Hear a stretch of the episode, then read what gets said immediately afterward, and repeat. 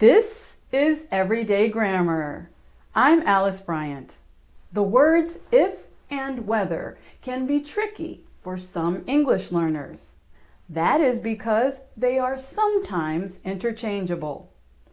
If and whether are words that connect two or more sentences or clauses. And sometimes both words can signal that there are two possibilities or choices for something. Other times, these words are not interchangeable.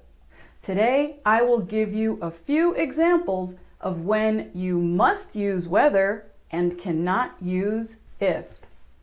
We use the word whether before infinitive verbs. In American English, the infinitive means to plus verb.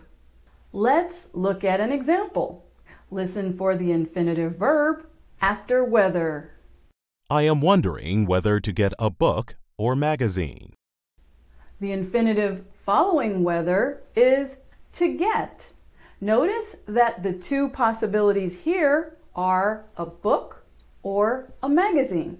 Notice also that the speaker did not say, I am wondering if to get a book or a magazine. Next up are prepositions. We use the word whether after prepositions. In this next example, pay attention for the preposition and the word whether, which comes after it. Teachers are interested in whether schools will reopen soon. Here, the preposition in comes before whether.